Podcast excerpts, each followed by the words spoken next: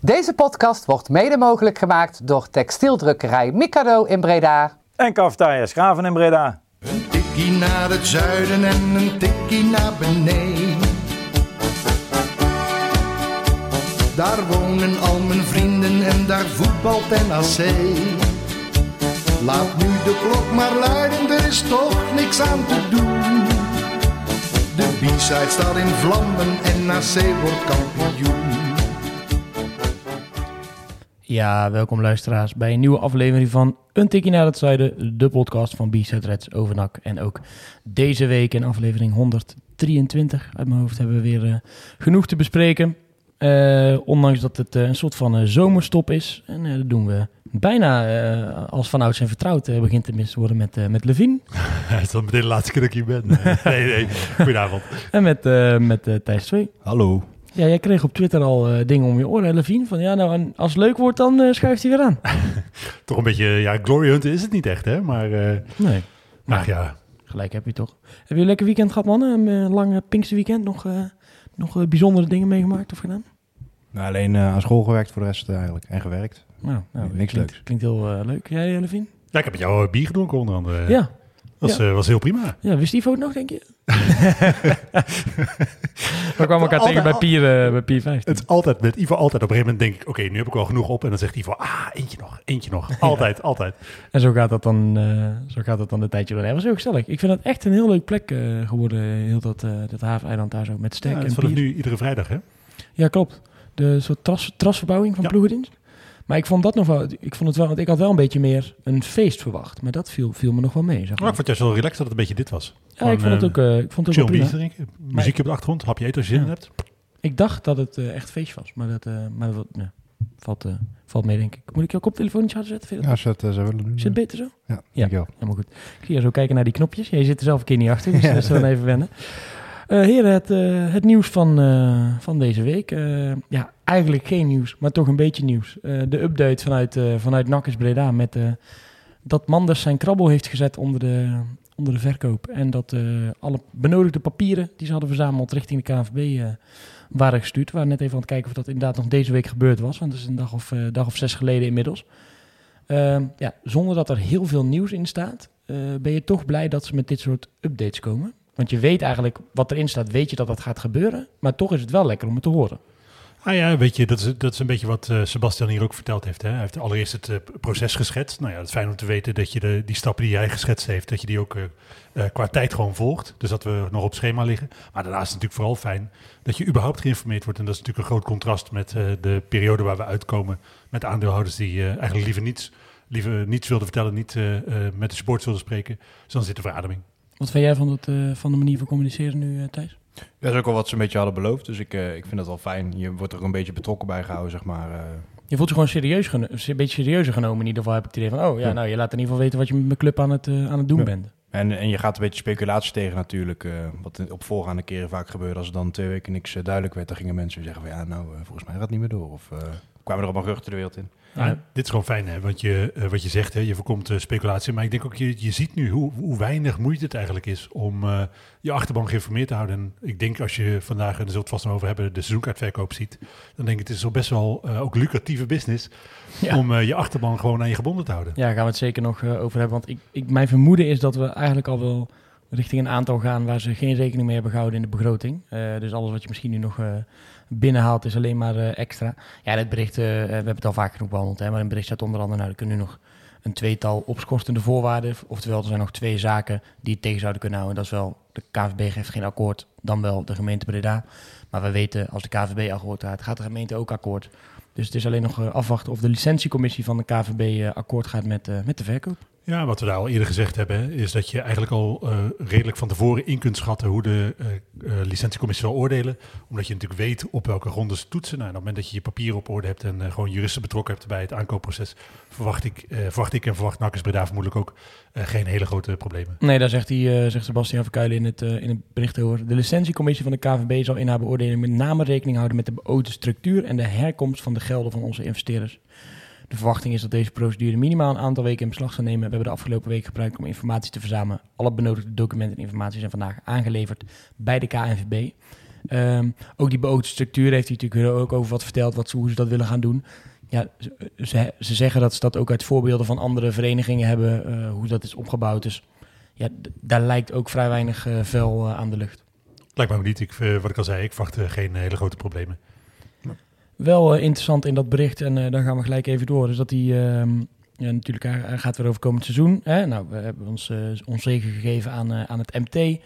Behalve als er grote financiële besluiten moeten worden genomen die echt invloed hebben op de toekomst, dan wordt het getoetst door zowel het huidige, door de MT die dat voorstelt, de nieuwe eigenaren en de huidige aandeelhouders. Vervolgens is dat trouwens, ja, dat is logisch, denk ik, hè? Dat je zowel de verkoper als de kopende partij nu even betrekt in hele grote stappen die je maakt. Ja, want dat heeft Sebastiaan natuurlijk ook uitgelegd hier in de podcast. Op het moment dat er onverhoopt toch een kink in de kabel komt, dan is het zo dat als je nu als nieuwe aandeelhouders allerlei beslissingen zou nemen, dan zou je daar de oude aandeelhouders mee opzadelen. En dan is het gewoon goed dat je samen in overleg dat soort beslissingen neemt. Dat je in ieder geval zeker weet dat mocht het fout gaan, dat het in ieder geval wel een gedragen beslissing is. Ja, in de zoektocht naar de verschillende poppetjes voor de structuur verwachten ze dat er snel concrete vorderingen zijn. In de juiste volgorde, eerst stichtingbestuur, daarna de RVC en vervolgens directie. De eerste personele invulling hopen we op korte termijn bekend te maken. Dat zal, denk ik, wat hij hier ook al zei, maar even om het te herhalen. Op het moment dat er getekend is, zullen zij wel een aantal posities gelijk kunnen invullen, zodat er gebouwd kan worden. Eén naam die wel heel erg hard rondzinkt in Breda en die misschien wel bijna met pen kan worden ingevuld op de namenlijst voor volgend jaar, is Ton Lokhoff. Die weer terug gaat keren bij NAC, als we de geruchtenmolen moeten geloven en de geluiden. Wat is jouw gevoel erbij, Thijs? Ja, sowieso Lokhoff natuurlijk zeer geschikte man om bij NAC te werken. En ik denk dat de positieverandering van dat hij natuurlijk is als TD zou komen, nu als dan assistent trainer wel een goede is. Want puur als TD had ik hem wat minder hoog zitten persoonlijk. Maar ja, als assistent trainer is het natuurlijk wel een ideale cultuurbewaker in die zin. Hoe kijk jij hier naar Levine? Ja, zit hij bijna weer te stuiten achter de microfoon, zo blij ben je. Maar vorig huwelijk was heel kort, dus misschien ook met een beetje angst. Of blij dat hij komt? Ik ben heel blij dat hij terugkeert. Het is iemand met heel veel voetbalverstand. Iemand met heel veel verstand van de club. Iemand die ook nog eens geestelijk onafhankelijk is. Dus niet alleen financieel, hij heeft ook schaapjes op het droge. Maar hij hoeft helemaal niks meer. En hij doet dit, denk ik, puur om de club te helpen. En als je dan gaat kijken naar zijn cv, hij is lang assistent bij NAC geweest. Hij heeft natuurlijk in het buitenland bij verschillende clubs gewerkt. Hij heeft bij zijn laatste klus bij Wolfsburg met de jeugd gewerkt. Nou ja, een assistent-trainer in de nieuwe structuur moet natuurlijk ook echt die brug tussen de jeugd en het eerste elftal gaan slaan. Hij is iemand met wie je, denk ik, prima een bak koffie kan drinken en over voetbal kan praten. Pilsje ook. Zeker. En dus ik denk dat het gewoon een waardevolle aanvulling aan de technische staf is. Iemand die... ook niet onbelangrijk, ook goed bij de achterban. In ieder geval wel bij mij ligt. Heb jij ook meer vertrouwen in hem als assistent-trainer in de nieuwe structuur dan als technisch manager, technisch directeur? Ah ja, de foto's die je zag van zijn afgelopen periode, die weliswaar maar heel kort duurde bij NAC, zag je eigenlijk hem alleen maar op het veld staan. Ik heb geen foto van Lokhoff achter een bureau met een Excel-sheet gezien. Ik vind het ook moeilijk om me die situatie voor te stellen, moet ik eerlijk zeggen. Ik vind volgens mij ook omdat hij kreeg zijn kantoor ook niet van de huidige trainer toen. Dus zou misschien meespelen. Los daarvan past hij gewoon simpelweg veel beter op het veld dan op kantoor. Ja, die foto is natuurlijk iconisch, dat hij daar staat in zijn leren jackie in de regen op zijn schoentjes naast het veld. Precies, het is gewoon een man die voetbal ademt. En die man moet je, denk ik, zo dicht mogelijk bij de dagelijkse gang van zaken betrekken. En wel gebruiken natuurlijk voor de wat grotere lijnen als je die kans hebt. Maar meer als klankbord, denk ik, dan als uiteindelijk een man die de beslissing moet nemen. Maar perfecte aanvulling, denk ik. Wanneer verwachten jullie een beetje dat hij eventueel gepresenteerd gaat worden? Want dat lijkt me een besluit voor het MT als hij gewoon wordt toegevoegd aan de technische staf. En dat zal misschien ook wel gepolst zijn natuurlijk bij de nieuwe eigenaren. Maar... Juist de volgorde, denk ik, daar is dat je eerst een hoofdtrainer aanstelt en dat je dan tegelijkertijd ook hem presenteert. Dat lijkt mij logisch. Ja, laten we het daar dan maar even gelijk ook over hebben. Want in datzelfde artikel, in ieder geval in de stem, en we hebben natuurlijk ook al benoemd, Molenaar, die zou in ieder geval een nieuw contract gaan krijgen voor een jaar. De naam van Vreven, die hebben we volgens mij vorige week hier ook behandeld zelfs, zou rondzingen. Ik heb zelf gereageerd en volgens mij hier ook al gezegd, Vreven, absoluut geweldig gedaan bij NAC. Op het moment dat de nieuwe TD en de nieuwe structuur staat en ze zouden bij hem uitkomen, zou ik het ook hartstikke tof vinden als die terug zou komen. Ik zou het nu alleen gewoon een hele rare keus vinden om dat te doen. Omdat je dan eigenlijk jezelf opzadelt, misschien wel met een probleem voor de toekomst. Daarom lijkt Molenaar mij in ieder geval de man die op dit moment de pole position heeft. Wat? Ja, met Vreven kies je natuurlijk heel duidelijk richting. Terwijl dat juist is dat ze eigenlijk niet zouden willen doen totdat er een overkoepelend bestuur zou staan, zeg maar. En Molenaar is in principe de ideale tussenpauze, zeg maar. Daar hoef je ook niet... Ja, die loopt al rond intern, staat er best wel goed op, voor zover ik het had begrepen. En niemand zal er ook raar van opkijken als je hem dan... Als er een nieuwe trainer is, weer degradeert, zeg maar. En als je Vreven binnenhaalt en dan komt een TD die zegt van ja, hier kan ik niks mee. Nou ja, of het loopt net wel lekker en dan moet je Vreven toch wegsturen bijvoorbeeld. Ja, dan heb je natuurlijk alweer een probleem, Levine. Ja, maar ik deel je de mening van Thijs wel. Het is inderdaad, je maakt met Vreven echt een keuze. Met Molenaar een veel neutralere keuze. En ik denk dat dat altijd op dit moment de beste keuze is. Je moet geen echte keuze voor de toekomst nemen. Als je en alle momenten die je hebt gehad, gecommuniceerd hebt... van we gaan eerst structuur inzetten... juiste volgorde... dan zou een hele uitgesproken trainer aanstellen... niet het volgen van de juiste volgorde zijn. Dus dat moet je gewoon niet doen. Ze hebben nog wel even de tijd, hè, want 30 juni... staat volgens mij de eerste training gepland van NAC. Dus ze zullen voor die tijd wel met nieuws naar buiten komen natuurlijk... over wie daar op het veld staat... en wie de technische staf zullen vormen. Ja, moet ook wel, hè? Ja. Want ik hoop niet alleen dat ze een trainer presteren... maar je wil ook nog wel een paar spelers eigenlijk hebben... voordat je aan die voorbereiding begint. Absoluut, ja. Nee, dat is zeker nodig, ja. Je zou maar met dit team beginnen, de voorbereiding. Dat is echt... Kan wel. Ja, ja maar het is wel heel karig.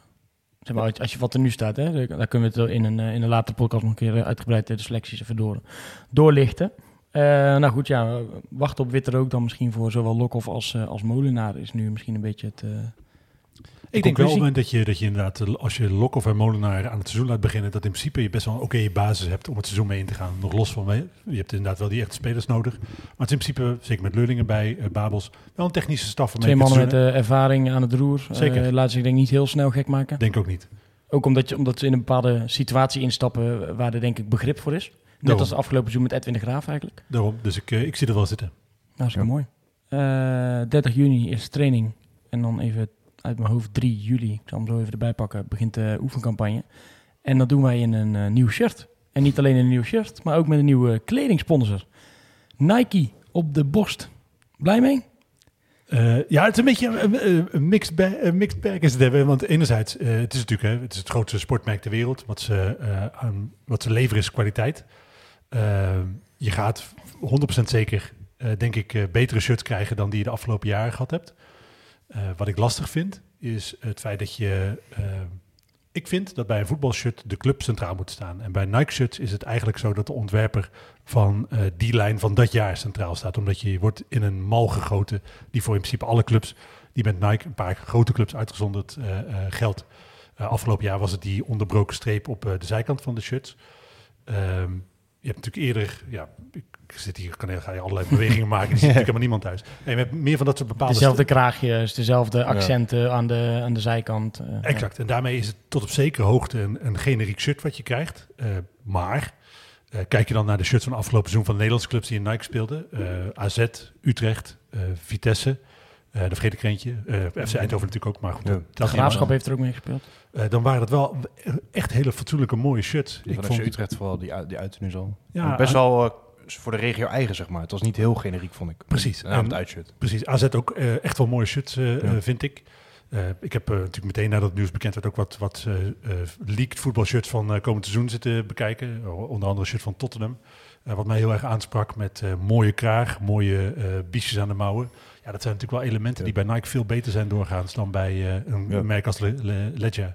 Ook voor omliggende merch natuurlijk, hè? Want als je nou in die NAC-shop ging kijken dit seizoen, trainingsshirtjes, trainingspakken van Legea. En nieuwe badges kan je kopen. Ja, daar vind ik nog wel grappig voor een festival of zo. Maar als je bijvoorbeeld een trainingspak wil van NAC, zeg maar wat, om zelf te voetballen of zo. Ja. Je koopt zo'n pak van Legea. Nou, dat is volgens mij was het ook €80 toen ze net uitkwamen. Lichtblauw met mintgroen.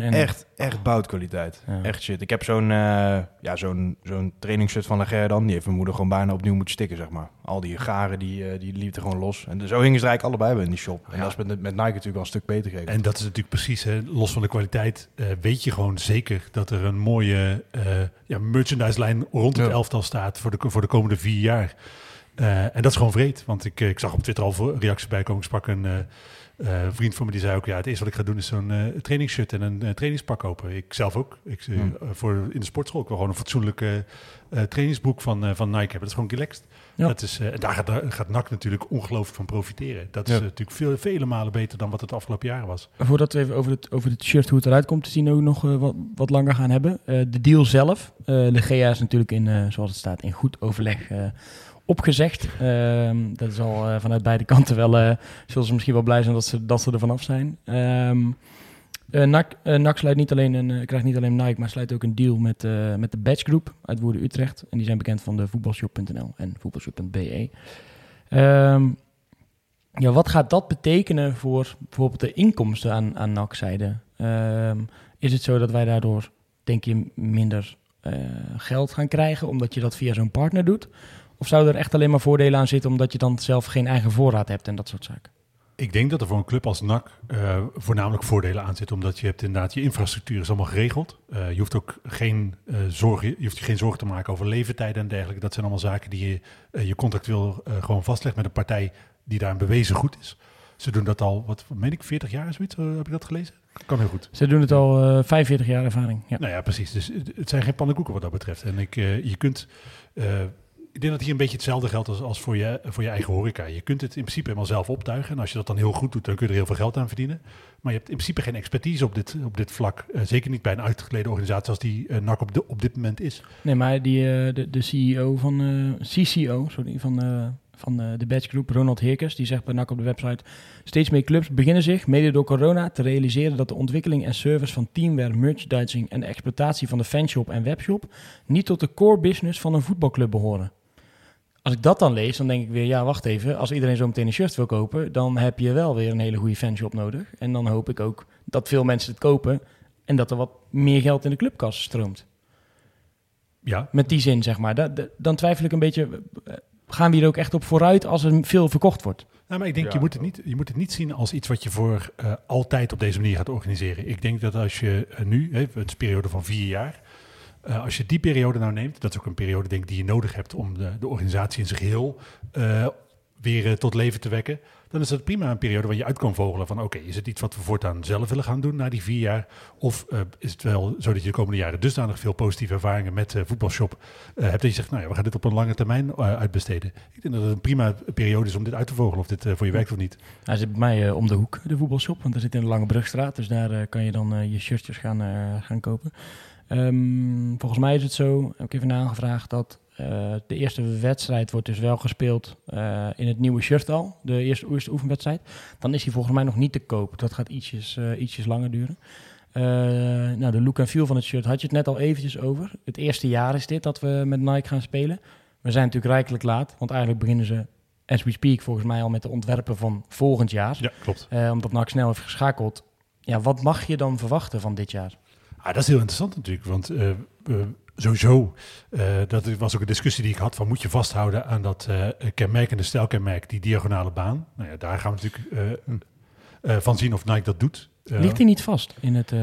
Of ligt alleen de kleur vast? We hebben niet heel lang geleden ook natuurlijk met andere variaties gespeeld. Hè. Afgelopen jaar was sowieso natuurlijk geen echte diagonale baan. Maar ook in eerdere seizoen hebben we horizontale strepen gehad. We hebben natuurlijk, hier geldt natuurlijk, je kan wel naar allerlei dingen wijzen, maar dat zien de mensen thuis niet. Nee, we zien maar hier al het oude quickshirts met de tractorbanden volgens mij. Of de guard jeans banden eroverheen. Europese seizoen, dus 2003. We hebben de diagonale baan hier van het Sunweb shirt van Umbro met witte strepen eromheen. Ja, en daar hangt het shirt van de afgelopen seizoen, wat dus inderdaad echt een ander shirt was dan met een echte keiharde diagonale baan. Ja, dat is natuurlijk een van de eerste dingen. Ik denk dat op het moment dat je nu komend seizoen, zullen ze daar denk ik niet heel erg van afwijken. Dat zou ik een beetje gek vinden, moet ik eerlijk zeggen. We hebben ik denk dat als je wat op internet zoekt, dat je best wel snel een voorbeeld... catalogus vindt voor dit jaar teamwear van Nike. Dat je wel voorbeelden kan zien van hoe het eruit zou kunnen komen te zien. Ik denk dat... het kan heel mooi zijn, maar ik ben heel benieuwd wat de uitwerking wordt. Je hebt natuurlijk nu een AS Roma-shirt aan. En Roma had een paar jaar geleden ook een Nike-tenue, waarin de diagonale baan een grote donderschicht was, zeg maar. Gaan we daarvoor? Of is dat te edgy? Nou ja, wat ik heel erg hoop is dat... Dat is wel te edgy, man. Daar ben ik dus benieuwd naar, want Nike is natuurlijk wel een partij die dat soort... Ja, dat ze heel erg experimenteel worden. Ja. Maar misschien dat doen ze volgens mij... Ja, nee, dat doen ze trouwens ook wel bij clubs. Ik vond het vandaag, dit jaar de de tegenstand tegen dat NAC-shirt van Legea wel meevallen. Ook al was dat ook eigenlijk een totaalanalyse. Ja, we hadden ons wel andere zaken om druk over te maken, denk ik. Ja, nee, ik denk dat wel, eerder meespeelt, ja, man. Ja. Ja, ik hoop zelf dat Nike voor echt een traditioneel shirt gaat. Wat ik al zei, ik vond het shirt van AZ van afgelopen seizoen mooi. Dat was voornamelijk omdat het geen hele rare frats had. Ja. Ik vind dat je... Utrecht ook niet, hè? Nee, gewoon een heel gewoon strak shirt. En ik vind... Wat ik al zei, hè, bij Nike en ook bij Puma. Puma was nog veel erger afgelopen seizoen. Draait het heel erg om de ontwerper. Hè? Dus de uitshirts van PSV en andere grote clubs in Europa. City, Dortmund, allemaal hetzelfde. Waar in principe geen logo meer op stond. Alleen de naam heel groot op de borst. Maar lelijk. Ja, en dus dan denk ik, oké. Er was maar één club, trouwens. Volgens mij Borussia, maar dat weet ik niet zeker. Waar we uiteindelijk wel de badge hebben moeten duwen. Hè? Omdat die hadden volgens mij in het cultuurhandvest dat het logo over de badge moet altijd op het shirt staan. Ja. Dus die waren de lul. Moesten alsnog het logo erop doen. Ja, maar dus dat hoop ik een beetje te voorkomen. Hè? Wat je zegt, zo'n bliksemschicht, hartstikke leuk. Maar doe dat alsjeblieft voor merchandise rond de club en niet per se voor je voetbalshirt. Of je derde tenue, daar kan je natuurlijk altijd een beetje mee spelen. Roze bijvoorbeeld. Want in principe zijn wij als NAC-supporters al blij als het gewoon degelijke kwaliteit is. En mag degelijke kwaliteit dan ook 89,95 kosten wat jullie betreft? Of is dat ook nog een soort... Maar ik weet niet of jullie veel voetbalshirtjes hebben. Ja, veel te veel. Ja. Vraag maar aan mijn vriendin. Okay, die wordt helemaal gek. Wat zijn jullie favoriete merken? Nike. Ik vind Umbro ook altijd wel degelijk. Daar heb ik zelf niks van, maar ik vind die quickshirts ook altijd wel vet. Een beetje zo'n retro idee. Bijvoorbeeld die van Excelsior van dit jaar. Ja, zeker. Adidas, toch ook wel door de jaren heen echt wel hele mooie shirts gemaakt. Maar ik hou gewoon wel een beetje van het traditionele. Kijk, dat je met...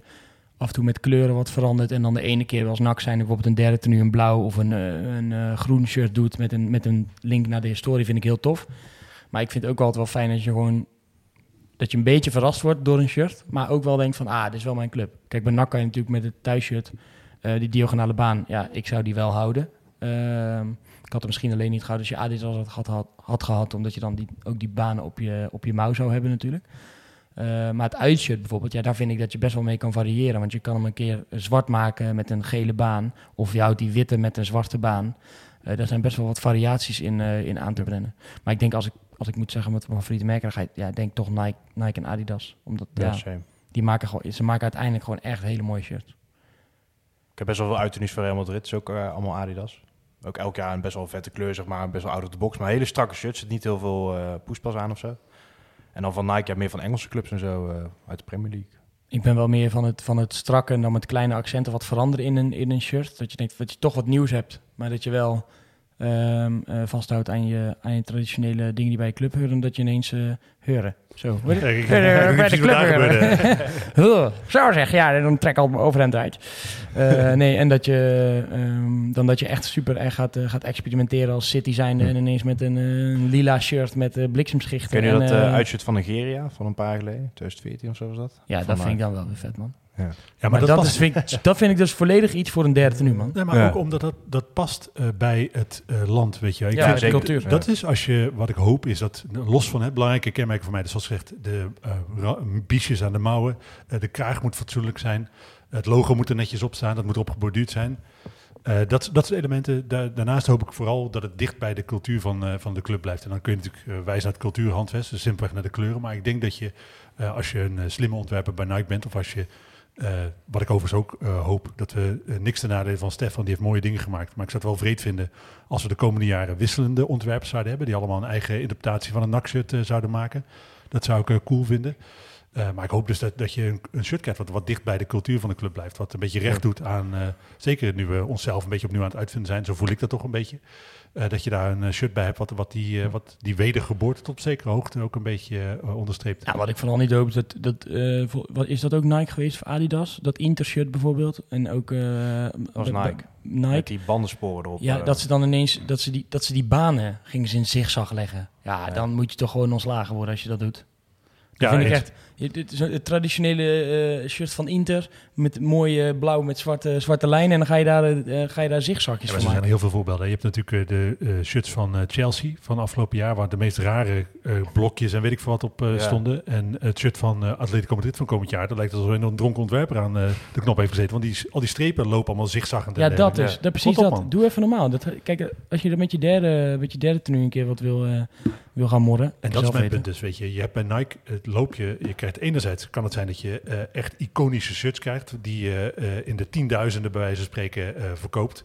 Maar het kan ook zijn dat er een ontwerper is die heel graag een punt maakt ten koste van je club. Ja. En daar hou ik gewoon niet van. Ik ben wel benieuwd wat het gaat worden bij NAC. Want als je nu ook kijkt naar Inter, die is al uitgelekt. En die van Barcelona is bijvoorbeeld al gepresenteerd. Dat tenue. Barcelona is fucking lelijk.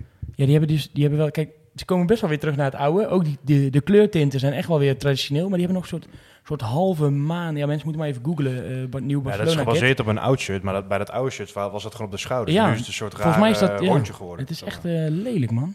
Nou goed, dus we gaan het zien. Ik hoop dus, ik denk dat we daar niet voor het eerste seizoen al over eens zijn. Die diagonale baan houden. Met grote, ja, en van maar dan de grote kerk, zeg maar. Die diagonaal. Eigenlijk hoeken, nee maar hoeken, gruwelijk. Eigenlijk hoeken sowieso wel instaan met alles, zeg maar, wat er nu gebeurt. Duidelijk uitleggen waarom iets gebeurt. En nu zeggen we, nou ja, we konden niet zoveel aan het ontwerp toevoegen. Dus dit gewoon is een Robert Molenaar, gewoon een beetje normale shirts. Gewoon een beetje normaal doen, gewoon een shirt aantrekken. Ja, dat Ton Lokhoff gewoon ook mooi vindt. Nee, maar dat je gewoon even uitlegt van oké, we konden ook niet zoveel toevoegen aan het shirt. Dus nou, de kruisen ontbreken misschien ook dit jaar. Of dat moeten we er zelf opdrukken. Of verzin maar iets dat je het even uitlegt. En dan vervolgend seizoen door. Als we er zelf dingen op gaan drukken, moet iemand in die fanshop opletten dat die dingen recht gedrukt worden. Ja, en in dezelfde verhouding ook. Exact. Ja, we zullen even doorgeven dat de ok er wat rechter. Ik denk wel dat was ook Legea eigenlijk, hè? Ik denk wel nee, die zijn bij NAC zelf gedrukt, hè? Ja, omdat die pannenkoeken... Het was er ook zo dat de vlakken op alle shirts even rood waren, of je nou een S of een L had. Ja, dat was bij mijn kleur in ieder geval. Ik was nu gewoon ook aan het nadenken. Jij zegt van, ja, we hadden niet echt een traditionele baan dit jaar. En nu pas valt weer het shirt in mijn beeld, zeg maar, dat ik denk, oh ja, echt lelijk was dat eigenlijk ook. Misschien moet ik wel nog even halen, omdat hij zo lelijk is, dat hij over 30 jaar is vast wel weer een klassiek shirt.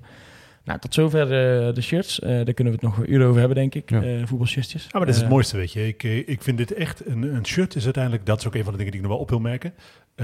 Ik las op Twitter voorbij komen, iemand die zegt, oh ja, dat je dan met de uitshirt en de derde shirt het logo van kleur mee laat veranderen. Daar ben ik 100% op tegen. Nee, dat moet je echt niet doen. Dat moet je dus niet doen? Nee, precies. Nee, dat vind ik, dat is echt, zeg maar, net zo debiel als die strepen aanpassen van Inter. En dan dat ga je het ook niet doen, man. Dit zijn je clubkleuren. Dan ga je het ook niet meedrukken in het t-shirt. Kom op, man. Vind ik ook. En dan zeggen mensen natuurlijk... Ja, maar Levine, jij was voor een roze shirt. Dat ligt anders. Ik zal dat nog één keer toelichten. Ik heb dat inderdaad destijds gepusht. Maar ik vond... Wij worden altijd voor homo's uit Breda uitgemaakt. Ik vind dat je dat moet ownen.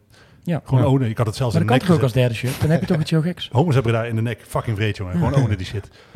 Maar dan wil je toch wel gewoon het gele logo erop, zeg maar. Tuurlijk. Nou, dat is dan niet zo mooi met roze. Maar op zich... Dat en dat is kijken dus minder mooi. Wel als die dus in die zwarte baan zit. Dan valt het weer minder op. Fair enough. Wil je dan heel fel roze of een beetje zo zachte Italiaanse roze? Er is een variant van gemaakt volgens mij. Ja, met Dessers. Nee. Oh. Dus van dat roze shirt is één voorbeeld gemaakt. Die destijds volgens mij naar de eigenaar van Sunweb is gaan. Ik had hem heel graag gehad. Maar weer dan, dat bedoel ik weer, is het dat felle roze of weer dat Italiaanse roze? Dat Parma roze? Nou, laten we gewoon wat Palermo roze is wel mooi. Palermo, ja. Dat is ook mooi. Dat bedoel ik, ja, Palermo. Ik zei Parma. Ja.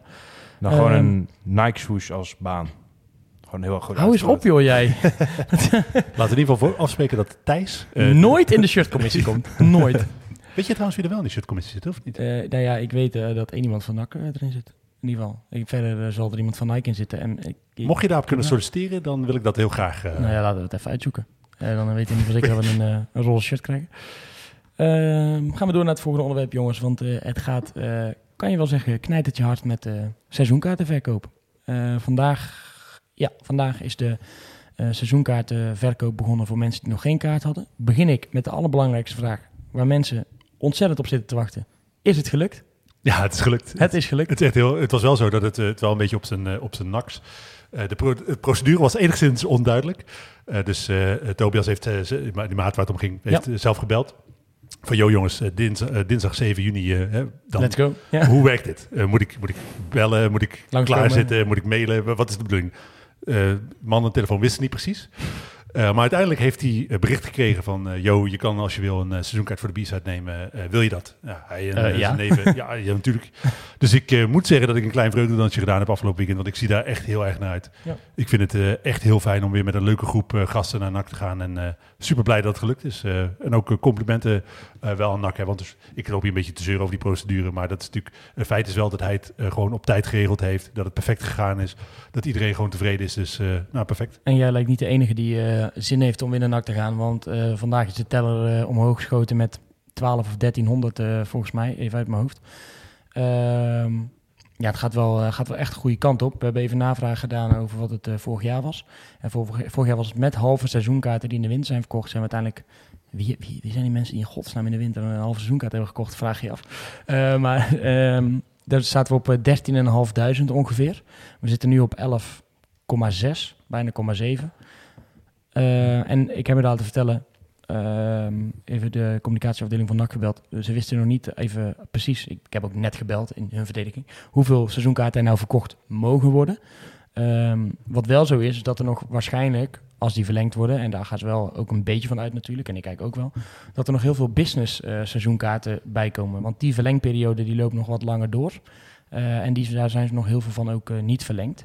En dan kan er zo ook nog eens een slag worden gemaakt van een paar honderd kaarten. En dan komen we wel heel erg dicht in de buurt van de 13.500. Ja, het is heel mooi om te zien. Hè. We hebben het natuurlijk... Het is heel vaak gegaan in de afgelopen maanden over de zwijgende meerderheid. Die dan voor City zou zijn of weet ik veel wat. En ik denk dat als je nu kijkt wat voor beweging er rond NAC ontstaat... dat waar we nu heen gaan toch wel is wat heel veel mensen heel erg waarderen. En er ontstaat een positieve vibe. En dat is, je weet natuurlijk nooit hoe lang die duurt. Ik heb het gevoel dat deze best wel lang aan zou kunnen houden. Maar dat is misschien ook een stukje hoop aan mijn kant. Zeker nog tot 3 juli in ieder geval. Zeker. Nee, het is gewoon leuk om te zien, weet je. Het blijft toch gewoon bijzonder als je dan op Twitter, ik vergeet even welke account het is, maar die altijd netjes bijhouden. Ja, volgens mij Fans on Tour. Precies, die altijd netjes bijhouden welke club hoeveel seizoenkaarten verkocht heeft. En dan staan we standaard in de top 4, top 5. Ja. En het is gewoon bijzonder dat je na zoveel jaar in de KKD nog steeds met zoveel gemak een toch wel gewoon groot stadion, ook zelfs voor eredivisiebegrippen, met wat ik zeg gemak gevuld krijgt. En daar onderdeel van uitmaken, maakt me er altijd gewoon trots. En dit jaar net wat meer dan de afgelopen jaren. Ja, ja. Eens. Jij hebt hem sowieso verlengd, maar had Glenn ook al een seizoenkaart of niet? Ja. Heb je ook verlengd? Ja, mijn vader ook. Die is wel gewisseld, die heeft plaatsgemaakt op de bierside. Bedankt. Die ging naar de eretribune. Want, hij heeft het gezien op de biersite. Ja, die vond dat een beetje irritant dat mensen vanuit het midden achter hem langs gingen lopen of op het bier over me heen gooien. Ja, pa zat heel op Insta de hele tijd. Toch? Ja, hij wordt een dagje ouder. Dus hij vond de eretribune ook wel prima. Ja, kan ik me best voorstellen dat het op een gegeven moment lekker is. Ik denk dat best wel wat mensen de overstap gemaakt hebben. Natuurlijk voor een deel, hè, omdat de sfeer op de biersite daar is afgelopen jaar best wel wat over te doen geweest. Ik denk dat het voor een deel niet los te zien is van de sportieve prestaties. Maar ook gewoon wel dat zich daar een beetje een nieuwe cultuur moet ontwikkelen. Ja. Zo voelt het een beetje dat we daar een beetje aan het zoeken zijn wie we nou eigenlijk precies zijn. Dat is een beetje een vacuüm of zo. Dus een bepaalde generatiekloof zou je kunnen zeggen. Maar... Precies. En corona wordt dan wel vaak als argument gegooid. Hè? Je hebt natuurlijk een periode gehad. Dat zie je ook in het uitgaansleven. Dat zie je in stadions. Dat zie je op scholen ook. Er is gewoon een soort gat gevallen van wat is nou, wie hoort waar te staan of te zijn en wie ben je en van wie moet je op je flikken krijgen, ja of nee.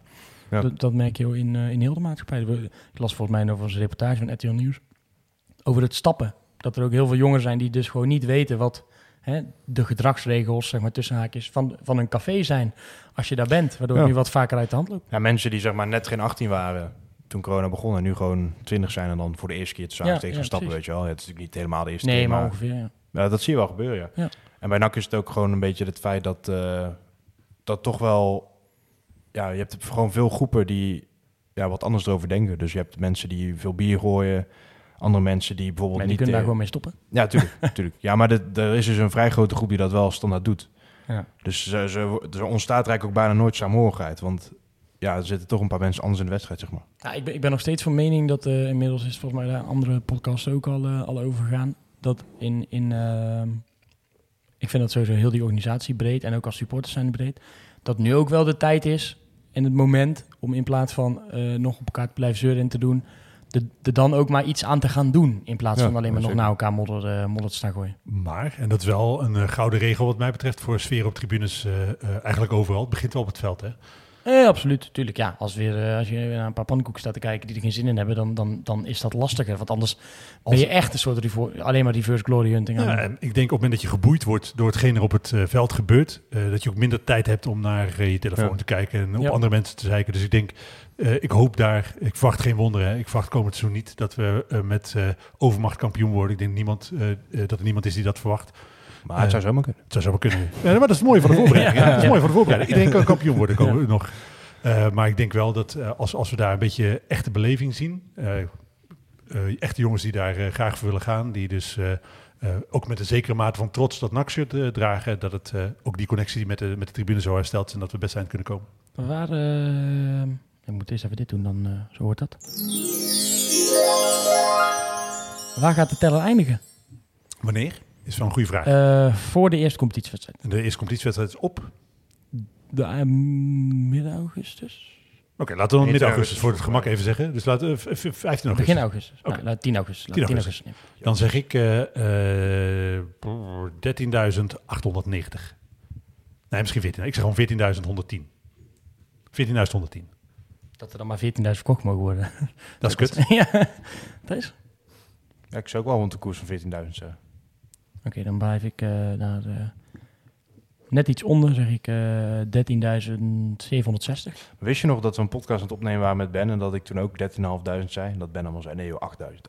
Oh ja. Maar het was natuurlijk ook de overname was toen niet heel bon bekend. Dus dat is natuurlijk ook wel een verzachte omstandigheid. Even kijken, de keukenkampioen-divisie begint.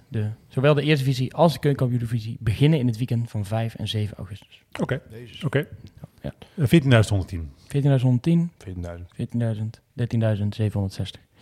We gaan het zien. Je hoort het allemaal later weer in de podcast.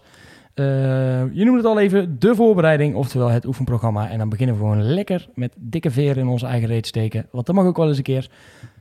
De oefenwedstrijd NAC Volendam, de avond voor de NOAD Cup op het terrein van Jeka, waar we de NOAD Cup gaan spelen. Ik heb daar fucking veel zin in. Ik heb sowieso zin. Het hele weekend, dat heb ik al een aantal keer gezegd. Het is,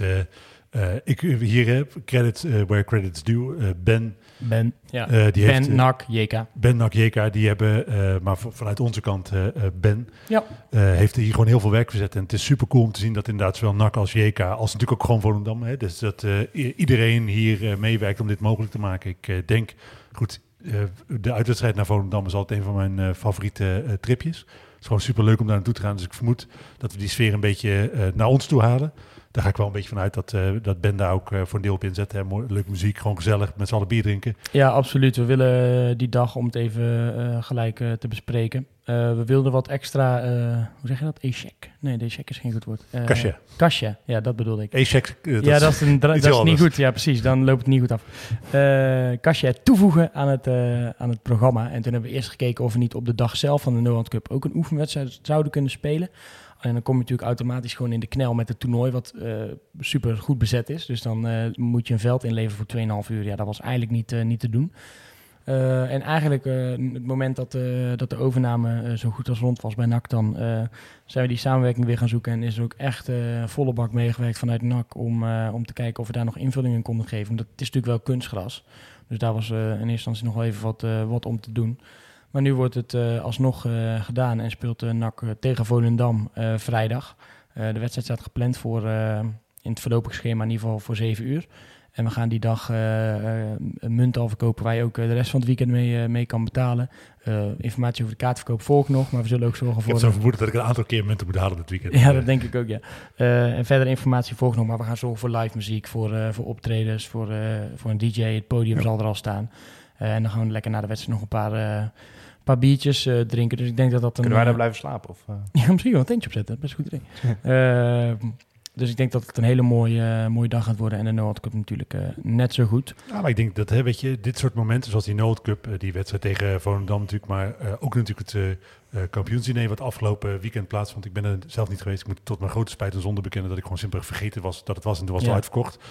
Ik heb mooie beelden hè, van de grote kerk. Ja, ik vond het ook baarlijk dat ik er niet was. En als je aan de reacties las, weet je al, dit is waarom we zo trots op onze club zijn. Dit is waarom we het gevoel van samen. En ik hoop dat dat weekend bij de NOAD Cup datzelfde gevoel bij mensen oproept. Dat je dat inderdaad, het is onze club, weet je wel. En dat je de gelegenheid hebt om daar met z'n allen bij stil te staan, onder het genot van, ik vermoed echt heel veel bier, is gewoon een heel fijn vooruitzicht. Het wordt een mooi weekend. Heel de oefenprogramma, laten we hem eventjes snel doornemen. Madense Boys NAC, Zundert Selectie NAC, NAC Excelsior, NAC Volendam, NAC Eindhoven. Nog niet bekend NAC, daar weten we inmiddels van dat waarschijnlijk Feyenoord uit gaat zijn. En vermoedelijk achter gesloten deuren. En dan de laatste dag wedstrijd, dag voor de open dag. NAC Excelsior Virton.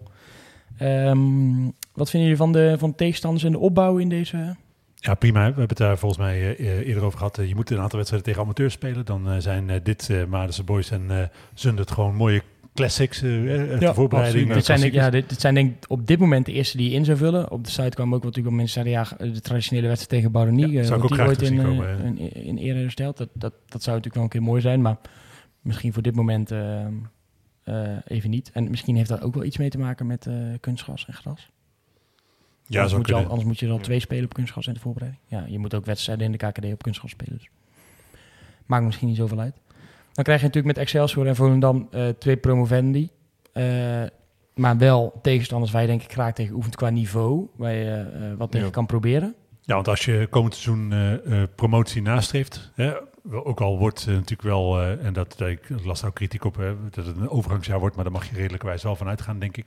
Toch mik je op promotie of op zijn minst play-offs. Nou ja, dan zit natuurlijk wel het niveau wat je nastreeft. Dan zijn Excelsior en Volendam, denk ik, tegenstanders. De onderkant van de Eredivisie en de bovenkant van de KKD ontlopen elkaar niet heel veel, denk ik. Nee. Zijn dat wel goede tegenstanders om inderdaad te meten waar je staat. Ja, gewoon uiteindelijk ook leuke teams om tegen te voetballen en lekker op een sportcomplex een wedstrijdje tegen te kijken. Dan krijgen we Eindhoven nog. Nou, ik denk ook een prima tegenstander. Altijd leuk om Rob Penders even langs de zijlijn te zien. Ben ik wel benieuwd wat daarvan overblijft natuurlijk, FC Eindhoven. Ja, die hebben al de hele voorhoeders al vertrokken natuurlijk. Ja. Zo meteen, die hebben hem al aangevuld met... Dak tegen Jongdak speel je dan effectief. Ja, dat zo lijkt het wel te gaan worden.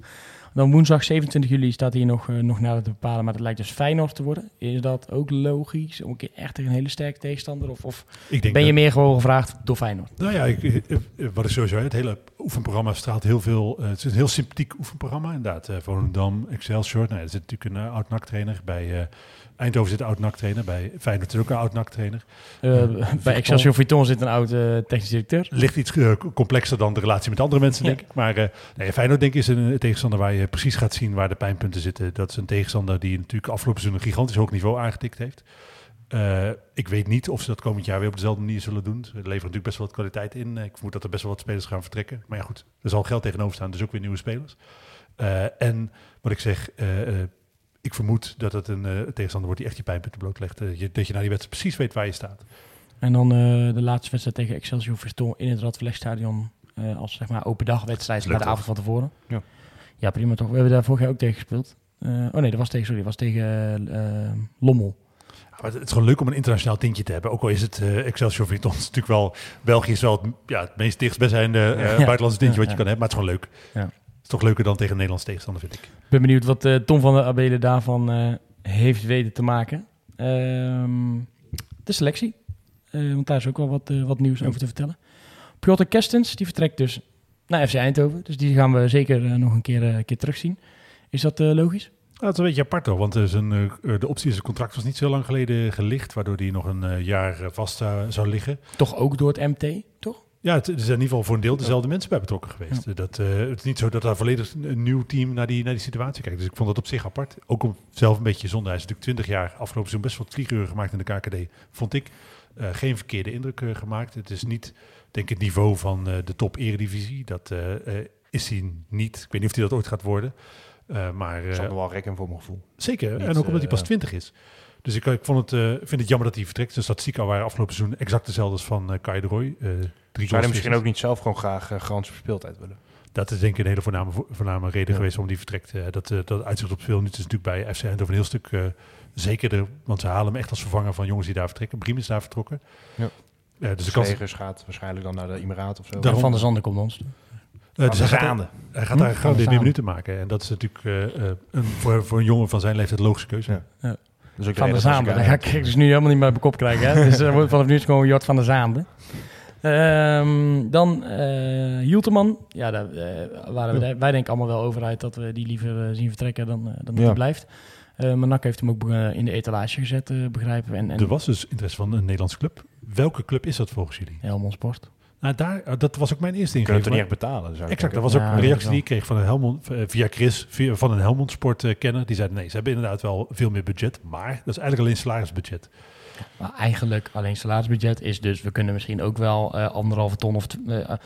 1,5 ton neerleggen voor zo'n gast... en dan moet hij zelf wat salaris inleveren... dan doe je eigenlijk hetzelfde natuurlijk. Ik weet niet of het zo zit. Het was ook mijn eerste ingeving, maar ik denk, ik ga dus op basis van wat deze Helmond Sport kenner mij zegt, en ik vermoed dat er niet heel veel zijn, en de mensen die Helmond Sport kennen het ook door en door, voor gok ik zo. Die woont erachter. Die kijkt zo'n stadion in af en toe. Die zit op zijn garagebox op het stadion te kijken. En dus ik vermoed dat Helmond Sport het niet wordt, maar dan zou ik niet zo heel goed weten wie het dan wel wordt. Want voor die mensen die dachten dat dat niet waar was, volgens mij heeft die directeur weer een interview gegeven bij ESPN die gewoon kaart zegt, binnen 3 jaar willen wij promoveren naar de Eredivisie. Ja, dat is een beetje hetzelfde als het verhaal wat natuurlijk bij iedere nieuwe directeur door NAC afgestoken, bij NAC afgestoken wordt. Zoals bij FC Dordrecht laatst natuurlijk. Ja, daar zit me echt helemaal niks binnen. Ah, ik vind dat echt dus schitterend, zo'n uitspraak. Want als je daar dus naar dat is gewoon geweldig. Want of het lukt, dan is het een fantastisch verhaal. Of het lukt niet. En dan is het zo leuk om die quotes terug te halen. Ik denk dat je voor Helmond Sport zo'n beetje hetzelfde geldt voor Almere City. Dat je binnen een paar jaar best wel een heel eind komt. Als je gewoon simpel goed beleid voert. En daar best wel wat geld tegenaan gooit. Mm-hmm. Maar dat toch die laatste stap. Je zag het nu ook weer bij Eindhoven in de na-competitie. Fantastisch seizoen gedraaid. Maar die laatste stap. Dat toch denk dat voor een deel met druk te maken heeft. En wat het ook is. Als zo'n team helemaal gepiekt is. Dan moet je vaak helemaal opnieuw beginnen. Ja. Want als jij met Almere niet promoveert of met FC Eindhoven, dan weet je dat je de 6 beste spelers die denken van ja, dan blijf ik hier ook niet. Maar wat zou dan een andere club zijn waar Hilterman naartoe zou kunnen gaan? VVV of zo? Zou die geld gaan betalen? Dat weet ik niet, maar dat vind ik wel. Het zou in ieder geval wel. Mijn vermoeden is in ieder geval dat het een club uit de Eredivisie is. Dat zou me heel erg verbazen als dat zou zijn. Ja, dan krijg je bijna niet verkocht aan je spelers, aan je fans toch, als je dit doet. Ik kan me alleen voorstellen dat Thijs inderdaad ook in de categorie of Helmond heel ambitieus of in net zo'n uit gratie gevallen club. Die denken, misschien halen we er inderdaad wel die 25 doelpunten mee binnen. Als feiten gaat. Ja. Eerlijk. Ik bedoel, dat zou natuurlijk zomaar kunnen. Een VVV, een ADO, een Roda misschien. Roda heeft Venten natuurlijk. Ja, gaat hij niet weg misschien? Weet ik niet. Geen idee. Maar ADO, die hebben natuurlijk ook geld te besteden. Ja. Ja, en een nieuwe trainer, hè? Die Dirkie. Die zou eigenlijk naar ons komen. En die heeft graag een staf die hem complimenteert. Heb je dat interview gehoord? Schitterend, jongen. Blijft die Giovanni Franco er eigenlijk? Nee, die gaat dus weg. Ja, beter. Ja. Wat een lul. Heb je het interviewtje met Dirk Kuyt? Nee. Dat is goed, jongen. Dan staat hier het interview. Eerst moet ik toegeven. Gaat het zeggen, volgens mij verslaggever van VI of zo. Die vraagt iets om de pers. Die vraagt iets over zijn... over de grappen die altijd gemaakt worden over zijn gezicht. Zegt hij, hoor, ik ook prima om lachen, maar het is nou een beetje oud. Ik zit eigenlijk te wachten op de nieuwe grappen over mij. Maar vervolgens gaat hij dus ook een interview geven. En dan gaat het over Giovanni Frank. En dan zegt hij, nou, ik kan een andere invulling geven. En John Metgold, die komt er dan bij. En dan zoeken ze volgens mij nog iemand. En dan, ja, waarom dan? Ja, en dan zegt hij dus, ja, ik zoek graag een assistente die mij complimenteren. Dus die heel tijd naast me staan. Ziet er goed uit vandaag, Dirk. Leuk. Jelletje erin gedaan. Mooi schoenen aan. Lekker. Een puitje erin geweest. Boothoekje zit weer. Lekker strak huidje. Ik las ook daarvoor geldt dat het vooruitzicht was natuurlijk een tijdje, of althans dat werd gesuggereerd. Dat is ook meer dan eens ontkracht. Ja, in het stadion geweest. Precies, dat onze uitgelegde positie waar het precies zat. Ik denk vaker is het voorbij gekomen. Dus Kuyt volgens mij nooit echt een heel serieuze optie geweest. Maar ik snap dat er wel best wel wat oude supporters behoorlijk boos zijn over deze keuze. En hetzelfde als wat we net met Helmond Sport zeiden. In dit geval kan het ook fantastisch uitpakken. En dan heb je echt een mooi verhaal. Dirk Kuyt die dan opstaat en zo'n club ineens bij de hand neemt. Voorwaarden zijn er, hè? Of het wordt gewoon helemaal niks. Want als je gaat kijken naar zijn carrière, hij heeft zijn hele carrière voor volksclubs gespeeld. Ja. Van zijn amateurtijd tot de toppen bij Liverpool. Hij heeft natuurlijk meer dan 100 in het land gespeeld voor Nederland zelftal. Zijn hele carrière kenmerkte zich doordat hij super hard werkte. Dat zijn in principe vereisten die, als je die over kan brengen op een team, ja goed, dan zou dat in principe moeten kunnen werken. Hij zal niet van de supporters snappen. Dat denk ik ook. Benieuwd hoe dat gaat aflopen. Dan het laatste nieuwtje over het... Over de selectie Agougil, die waarschijnlijk gaat verlengen voor 2 jaar. Prima keus. Daar heb ik al een stellingje over. Dat was een interessante reactie die ik las op de site. Was ik weet zijn naam niet meer. Dat was een reageer die eigenlijk zei van... een speler wil die echt een groot talent worden, opbloeit tot iets moois... dan moet je in de eerste 2 jaren al wel echt onderscheidende capaciteit zien. En zijn beredenatie was dus eigenlijk dat... gasten als Azegari, Mazzoud, Agougil... dat het eigenlijk allemaal net niet was. Dat eigenlijk de enige groot talent uit de selectie dat nu wel zou zijn... dan zou dan bijvoorbeeld de Van Schuppen zijn. Omdat die zich al wel regelmatig laat zien met doelpunten. En, is je wel benieuwd, ben je het daarmee eens of is dat wel te kort door de bocht? Zeg maar? Heb je ook spelers die niet allemaal aan die curve voldoen? Ja, ik was op vakantie in Turkije. Toen zat ik op een zeilboot ergens. Die wedstrijd tegen VVV. Maar als ik daar... Kijk, en dat is misschien de euforie. Maar als ik daar mensen over hoorde... waar ze echt heel erg spreken over Agougil. Ik weet niet of dan één moment genoeg is om dat te kunnen zien. Ik geloof wel dat er nog meer in zit dan nu. En ik geloof ook wel dat in de fase waarin wij zitten... dat je hem prima twee jaar vast kan leggen. Misschien niet als basisspeler, maar wel als eerste of tweede invaller of zo. Ja, ik zie hem heel graag blijven, want die wedstrijd tegen VVV was denk ik inderdaad echt zijn allerbeste wedstrijd tot op heden in het NAC-shirt. Maar wat hij daarbuiten heeft laten zien is natuurlijk op een aantal mensen die zijn een paar keer echt door het ijs gezakt. Maar gemiddeld genomen vind ik hem helemaal geen slecht eerste seizoen gedraaid hebben. Want tegen PSV ging hij natuurlijk volledig door het ijs in ook. Is wel PSV, maar... Ja. Ja, maar ik denk een jonge speler heeft dat op zekere hoogte ook nodig. Hè? Want hij is, wat ik zeg, het is zijn eerste seizoen. Hij heeft vorig jaar natuurlijk wel bij de selectie gezeten, maar geen minuten gemaakt. In de KKD in ieder geval. Dus ja. Ik vind, dit is zijn eerste jaar. En ik vind dat hij voor een eerste jaar best oké indruk gemaakt heeft. En wat je vaker ziet bij jonge spelers inderdaad, dat ze goed beginnen en dan wat terugzakken. Nee, ik denk dat het voor hem heel erg gerold is. En ook een lekker jaartje misschien met Ton Lokhoff eens een paar keer babbelen over wat goeds voor je als speler. En je carrière helpt misschien ook wel weer in je ontwikkeling. Dus wie weet waar het nog wat eindigt. Maar het kan wel interessant. Ja, het is wel een interessante stelling natuurlijk. Van, wanneer hou je op met investeren in iemand of wanneer... accepteer je dat een bepaald niveau vaak heeft. De fans verdeelt, hè? Over eigenlijk elke jeugdspeler die weggaat. Bijvoorbeeld Agougil, heel goed voorbeeld. Heel veel mensen waren toch wel overtuigd dat die nog iets kon betekenen voor NAC. Maar bij Agougil vind ik gewoon, daar heb ik het nooit, ben ik zelf nooit echt overtuigd geraakt. Ik kan me geen wedstrijden herinneren waar hij er zo ver boven uitstak of waar hij zulke briljante dingen deed. Ik snapte de echte lofzangen over hem ook nooit. Hij hobbelt helemaal een beetje mee, had ik al het idee. Ja, hij hobbelt een beetje mee. Kijk, hij valt niet per se uit de toon. Nee, was, dus vaak dan. Soms liet hij steken vallen, maar en soms deed hij echt wel wat goed. Of gaf hij een goede steekbal of een mooie paas. Maar het was... onder Hibala toen had hij een redelijke periode. Dat is best wel lang geleden. Toen kwam hij echt... maar toen was het echt best wel... Want hij ook vaak in de 16 kwam en zo. Ja. Ook voor hem geldt natuurlijk dat hij heeft zijn leeftijd wel mee. Hij is nog steeds volgens mij pas 20 of 21. Ja. Nou, het is allemaal gegund hoor. Kerstens ook, als hij het nou leuk gaat doen bij Eindhoven. En als ik Gary ook denk... Ja, alleen maar leuk als je die gast een beetje kan blijven volgen. Als het blijft goed doen, ja, dan kan je wel zeggen... ja, waarom heb je ze laten gaan? Maar ik denk, soms maak je keuzes... en valt dat weer goed voor een speler... en bij een andere club kan het weer net gaan draaien. Ja, en ik denk uiteindelijk is voetbal voor die gasten toch ook gewoon werken. En dan moet je denk ik toch ook wel een beetje parallellen trekken... met je eigen werkzame leven. Dat het kan zijn dat je bij de ene werkgever... gewoon minder uit de verf komt dan bij de andere. Ja, en daar heb je ook verschillende type mensen in. Kijk, als jij nu op je kantoor zit... en je hebt eigenlijk bijna geen verantwoordelijkheden... en iemand vraagt iets aan je... maar je krijgt wel €4.000 overgemaakt... en jij zegt, nou ja... is prima. Of vervolgens vraagt hier een klein bedrijf... Levine, zou jij helemaal verantwoordelijk willen zijn voor de communicatie... en het lijkt je super tof en je mag daar hartstikke veel doen... maar je krijgt wel €500 minder overgemaakt... dan denk je misschien ook wel... zou jij misschien zeggen, dat ga ik wel doen... want ik vind het leuk om bezig te zijn... en ik heb het idee dat ik dan meer voldoening haal uit mijn werk. Dat is natuurlijk hetzelfde bij een voetballer...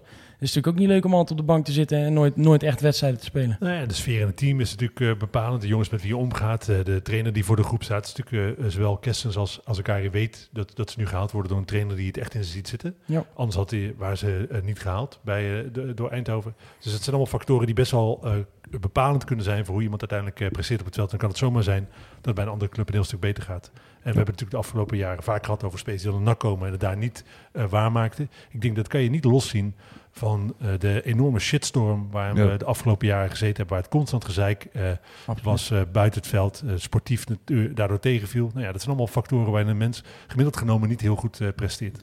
Er was nog een net opgericht Twitter-account wat een tijdje geleden een tweetje postte over Nick Olij, die in gesprek zou zijn met FC Utrecht. En ook... inmiddels hebben ze al meer tweetjes, maar dat was volgens mij het eerste tweetje wat ze plaatsten, waardoor ik al een beetje vraagtekens erbij had. Maar inmiddels heeft FC Utrecht ook alweer een tweede nieuwe keeper gepresenteerd. Een Calvaraat zie je het. Eentje. Ze hebben dus vandaag ook nog eentje van Celtic gehuurd. Volgens mij wel een Nederlandse roots. Vaskas of zo? Baskas? Ja, volgens mij een Nederlandse Griek of Griekse Nederlander, een van die twee. Wat betekent dat voor die mogelijke interesse in Olij? Die kan je wel doorstrepen, toch? Ja, natuurlijk. Ja. Betekent wel dat het misschien helemaal geen onrealistisch scenario was. Dat ze misschien wel naar Olij gekeken hebben. Ja. Ja. Als ze nu nog een keeper zouden halen, want het ging er hierover. Ze zouden Ratio halen, dus ze willen zo Olij niet halen. Nee, dat blijkt dus niet zo te zijn. Ze hebben in ieder geval nog een extra keeper gehaald. Ik zag ook dat Utrecht überhaupt 2 jaar geleden gewoon 4 jonge Oranje keepers in de geleden had. Met die Paas en die gast die nu dit jaar veel heeft gekiept. Ja, Paas is dus vast naar Canada gegaan.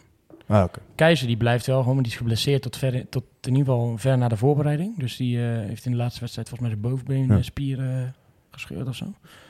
En dan heb je daar is nog die Ulslegel, maar ik weet niet of die verlengd wordt. Want volgens mij loopt hij uit zijn contract. Volgens mij ging hij weg. Maar ze hebben Ratio nu dan gecontracteerd. En ze hebben dus nu die gast van Celtic gehuurd. Heel gek idee was het dus niet te zeggen dat Olij daar in de belangstelling stond. Ik denk dat Sparta, want dat was natuurlijk je vraag, nog steeds wel de meest reële optie is. Ja. Olij kon ook wel goed door een deur met Maurice Stijn. Absoluut, ja, zeker. Ja, ja.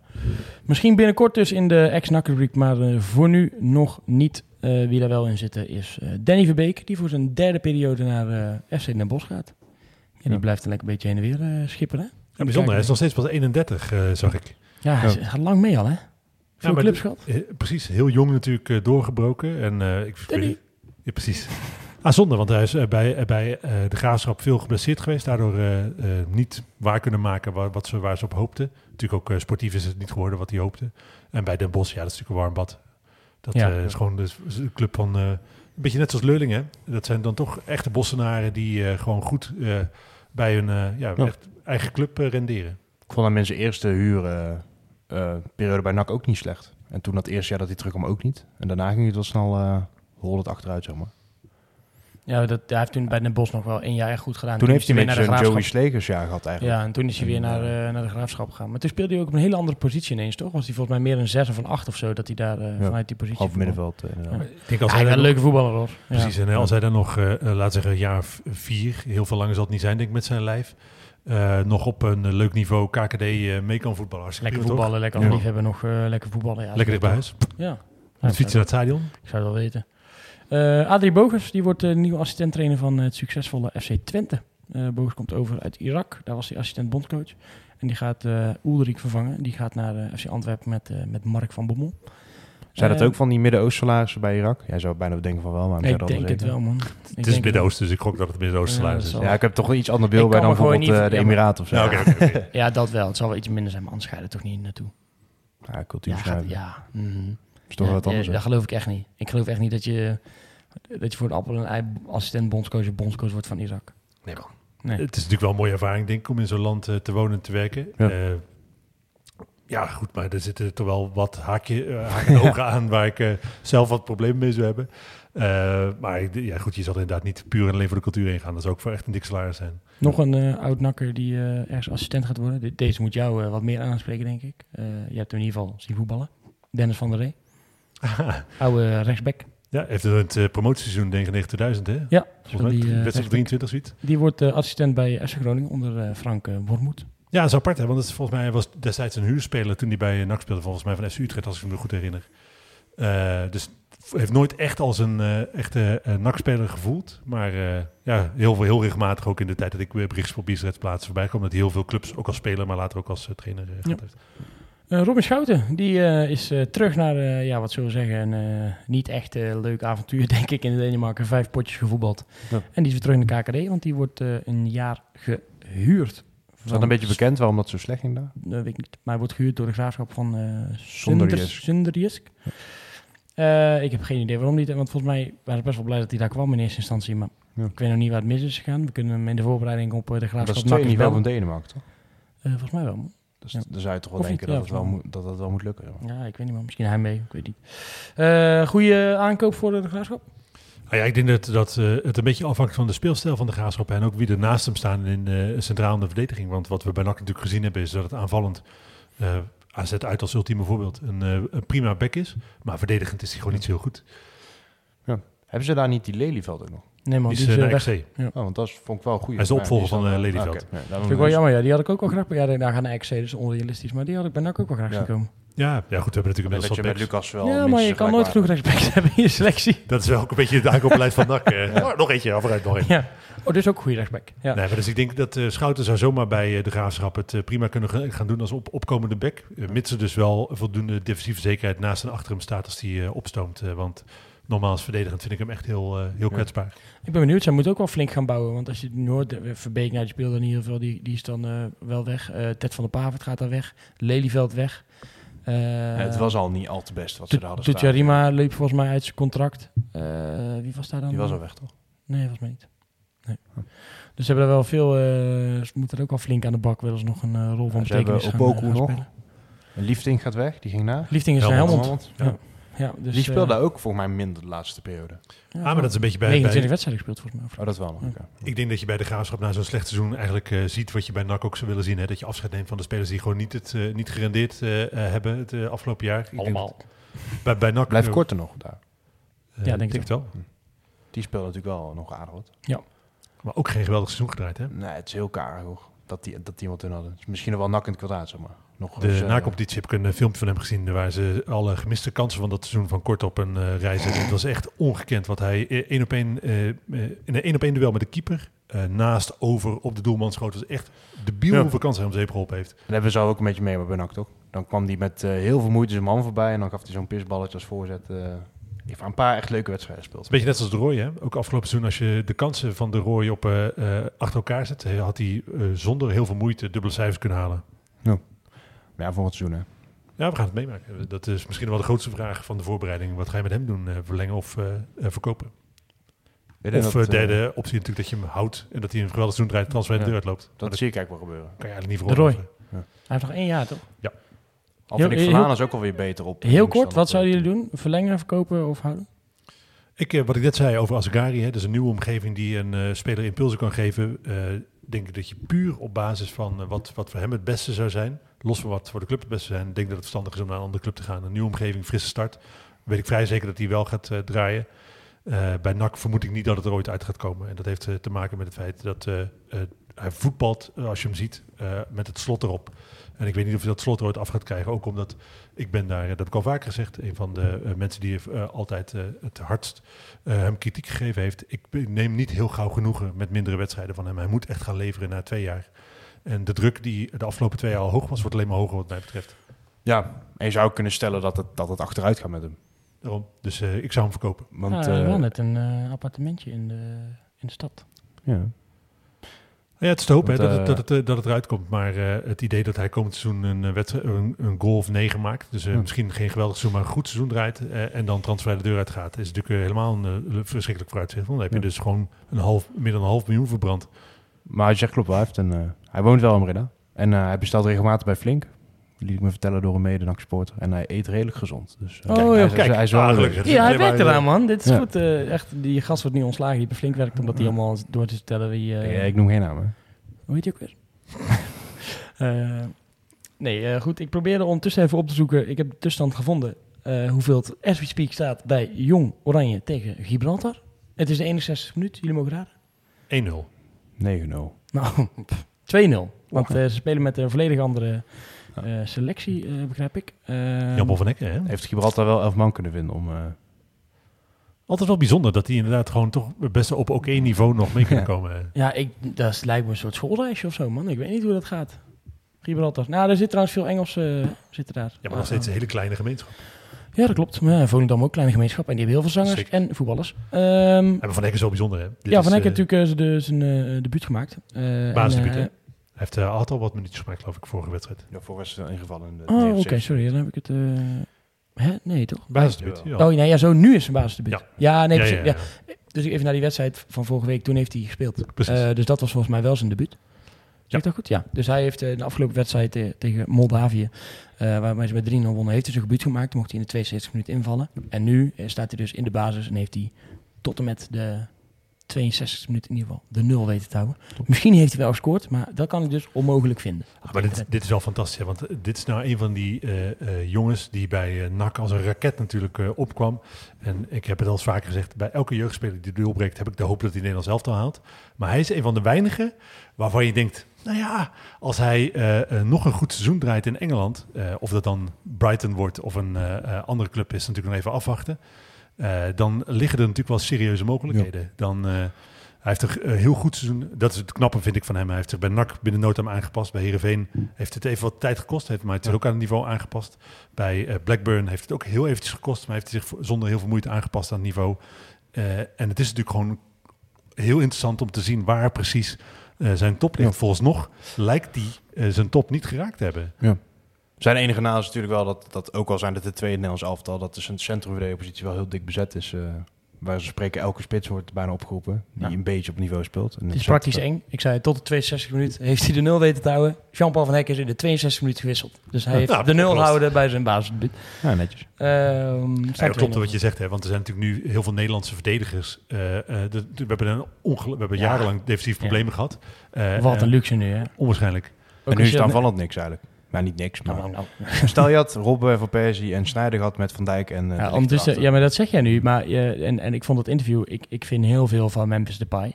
Ik vind het ook een goede voetballer bij het Nederlands elftal. Ik vind soms zijn gedrag... Dat vind ik soms lastig te plaatsen. Maar ja, het is ook gewoon iemand met bravoure en zijn mening, mening geeft. In ieder geval. Het is ook niet iemand die standaard antwoorden geeft. Maar die wordt gewoon topscorer. Die wordt gewoon altijd een topscorer. Dat vind ik wel een beetje een raar beeld of zo. Nee, maar dat is ook wat hij zelf natuurlijk zegt. Ja. Dus ik bedoel meer, ja, jij zegt hallo maar Van Persie of zo. Maar ja, Depay doet het in Nederland. En die Bergwijn ook. Die doet het zo fantastisch in het Nederlands elftal eigenlijk. Ja. Kijk, een Prime Robben, dat is natuurlijk wel echt iets anders. Ik verbaas me eerder dat dan Van Persie en Robben in hun interlandcarrière die meer hebben gescoord. Ja, wordt natuurlijk ook, ik weet niet hoe dat precies is, maar dat zou je ook even uit kunnen zoeken. Kluivert, hoeveel interlands heeft hij gespeeld en hoeveel interlands waren er toen? Volgens mij waren er ook allemaal veel minder interlands. Nee, volgens mij heeft Kluivert ook gewoon uiteindelijk in het land of 75 seconden die koers gespeeld. Ja. Maar goed, we dwalen een beetje af, want we hebben het natuurlijk wel over potentiële Nederlandse elftalkandidaten die wij zelf opgeleid hebben. Ik vind het echt leuk. Vinden jullie dan dat deze telt als een jongen die je zelf opgeleid hebt? Of zeg je nee, dit is toch echt het product van JVOZ? En we hebben daar een beetje gecashed op wat zij geïnvesteerd hebben. Nou, eerlijk, in het geval van Jean-Paul van Hekken denk ik dat het grotendeels aan zijn eigen talent ligt. Grotendeels aan echte opleiding die hij in de jeugd heeft gehad. En het doorverwijzen van Braber, want die heeft hem volgens mij bij NAC gebracht. En ook gewoon een stukje geluk. Want als Ruud Brood net wat langer training was geweest... die heeft hem gewoon teruggezet naar die namen horen we niet. Kunnen we er heel even over hebben, hoeft niet. Maar Sam Steijn natuurlijk zelf de afgelopen seizoen... die krijgt wat geluk. Die heeft hetzelfde met Brood meegemaakt. Die zet hem ook terug. Brood gaat weg. Er zijn wat wisselingen in die selectie. En hij komt ineens naar boven drijven. Zo ging het natuurlijk ook bij Jean-Paul van Hekken. En ineens kan je dan een transfer verdienen naar een hele mooie club. Ja. Dat is wel een beetje hoe het gaat. Dus ik denk dat hij wel gewoon exceptioneel talent is geweest... wat bij NAC heeft gezeten. Maar dat is hartstikke mooi. NAC heeft hem wel echt uit de krochten van het amateurvoetbal natuurlijk opgehouden. Want JVOZ is natuurlijk niet... Ja, NAC, dat heeft het Braber gedaan. Dat is het meer. Ja, maar ik bedoel meer te zeggen... er gaan weinig spelers van de onder 18 van JVOZ nog naar een profclub.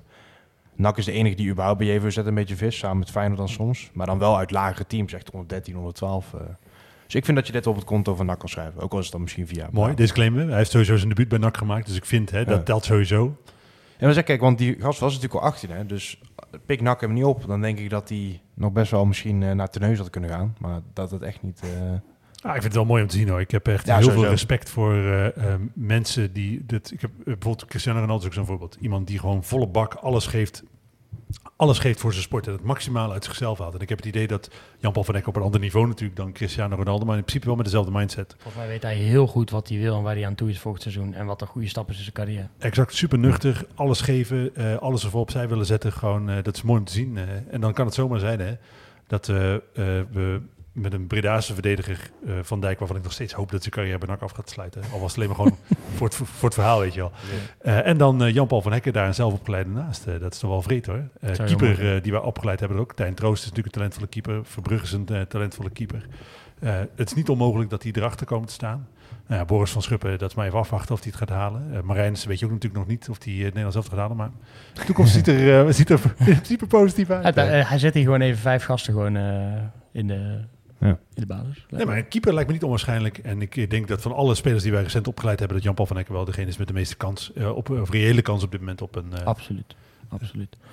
Zijn we aan het einde gekomen, jongens, van de podcast. Wil ik u weer bedanken. Vooral zitten we hoorden natuurlijk ook nog. Die kan natuurlijk wel in de spits. We zitten slecht onder de spits, hè? Als Vincent Janssen erbij komt. Heb jij aandelen? Nee, ik heb gewoon een... Nee, dat weet ik. We hebben het vorige keer uitgebreid gehad over Houding, dat het zou kunnen. Heren, ik wil jullie bedanken. We hebben weer lekker ruim een uur vol weten. Tijd vliegt altijd. En voordat ik hier zo meteen omval van de bloedhitte in dit hok... gaan we er een eind aan breien. Nogmaals, bedankt voor jullie aanwezigheid. Ook de luisteraar. En hopelijk deze week weer een week vol positief NAC-nieuws. Want dan zitten wij hier volgende week gewoon weer. Tot de volgende. Tot volgende week. Welke knopje moet ik ook weer doen? Deze? Ja. Ik vind het altijd. Deze. Een tikkie naar het zuiden en een tikkie naar beneden. Daar wonen al mijn vrienden en daar voetbalt NAC. Laat nu de klok maar luiden, er is toch niks aan te doen. De B-side staat in vlammen en NAC wordt kampioen.